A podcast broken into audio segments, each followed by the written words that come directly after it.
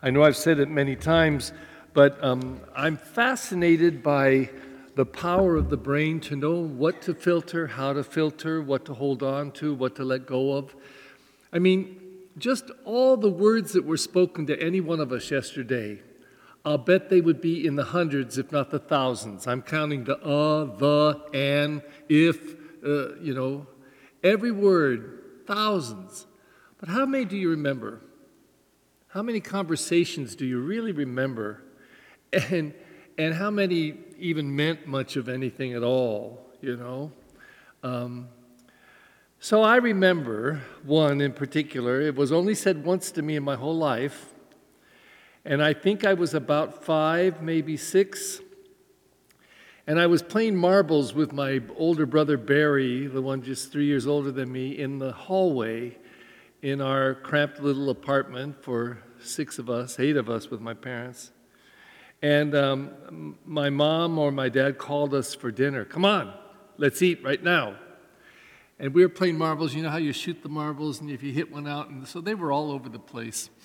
And so my brother Barry gets up to walk away, and I say, Hey, Barry, wait, help me uh, clean this up. He says, He turned to me and he said this God helps those who help themselves. And then he walked away. That was my first theology class I ever learned. God helps those who help themselves. Um, I wanted to go hit him, but I remember that always. And I, I think it's true.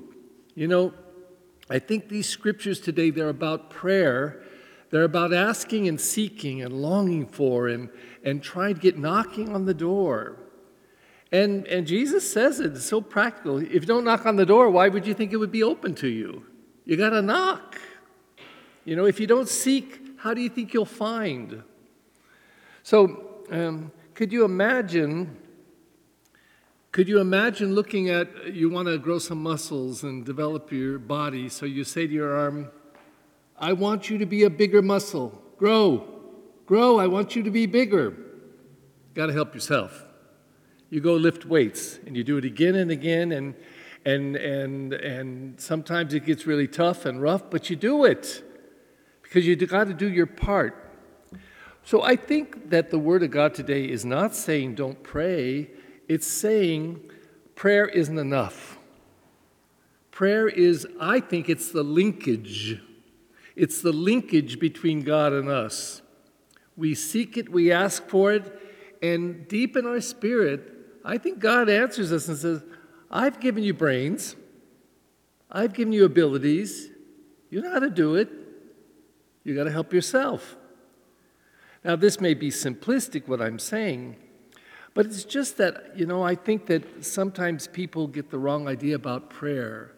And some people lose faith in God because they pray really hard for something and they don't see it happen. But you know, how often have you sought for this and instead you got that, and then later on you say, Thank God, this is better. You know, I wanted this with everything in my heart and soul, but I didn't get it. But instead I got that. And part of the reason is because when we're seeking after something and we're struggling and we're not finding it happen, sometimes the creative juices get going inside of us and we begin to see with more clarity. The issue is bigger than this. The possibilities are more than this. And maybe sometimes, although this would be better than that in the short run, maybe sometimes it's not real good at all. Sometimes people experience burnout. They got what they wanted, but it was more than they needed, or it wasn't the right thing at all. But that's what they wanted. So today, I hear in these scriptures, it's, it's more of that wisdom that the Word of God gives to us. You know, and in fact, even the, the last line of the gospel says, this is how Jesus sums it up Do to others what you would have them do to you. This is the law and the prophets. So maybe um, the interiorizing and the looking deeper and the asking uh, more than once and and, and longing for, all of that stuff deep in the spirit is where things come to fruition and, um, and, and bless our lives. And I think Jesus is saying, don't do less of it, do more of it, but be open to the movement of the Spirit. Please stand.